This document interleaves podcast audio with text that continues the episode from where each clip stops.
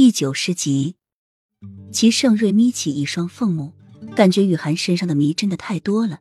他之前那么宠溺她，可他却对她依旧保持戒心，不愿和她说出详情。上灯节又发现了她怀上别人的孩子，而且当时还和他的七弟在一起。如果不是他的探子及时来报，他还不知道有这么一回事。那晚，他一怒之下将七弟打成了重伤。事后有细作来报，才知。他的王兄和王弟要联盟起来对抗他，雨涵被刺也是他们的计谋之一。而七弟不仅没有加入联盟，还赶来救了雨涵的性命。他也查清雨涵肚里的孩子不是齐洛觉的，因为他根本没有这个时间，而且他也不是这样的人。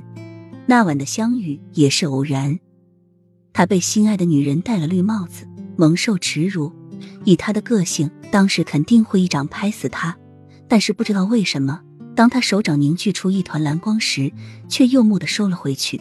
看着雨涵虚弱的面容，他被激怒的思绪恢复了一丝冷静。他是他一直在找寻，唯一走进他心的幼梅。他不可能杀他，而且杀了他就等于和丞相作对，无疑是给自己惹麻烦。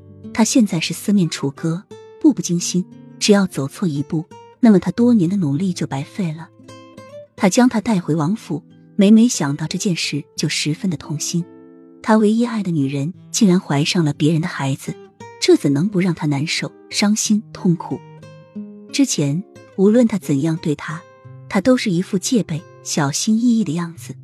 他知道是之前做的太过分，一直让他心存阴影，所以他希望能用自己的实际行动让他去接纳他，告诉他他为什么会变成相府千金这一回事。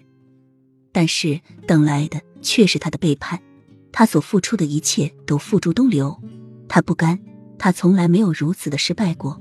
这个世界上，只要他想要的，就没有得不到的。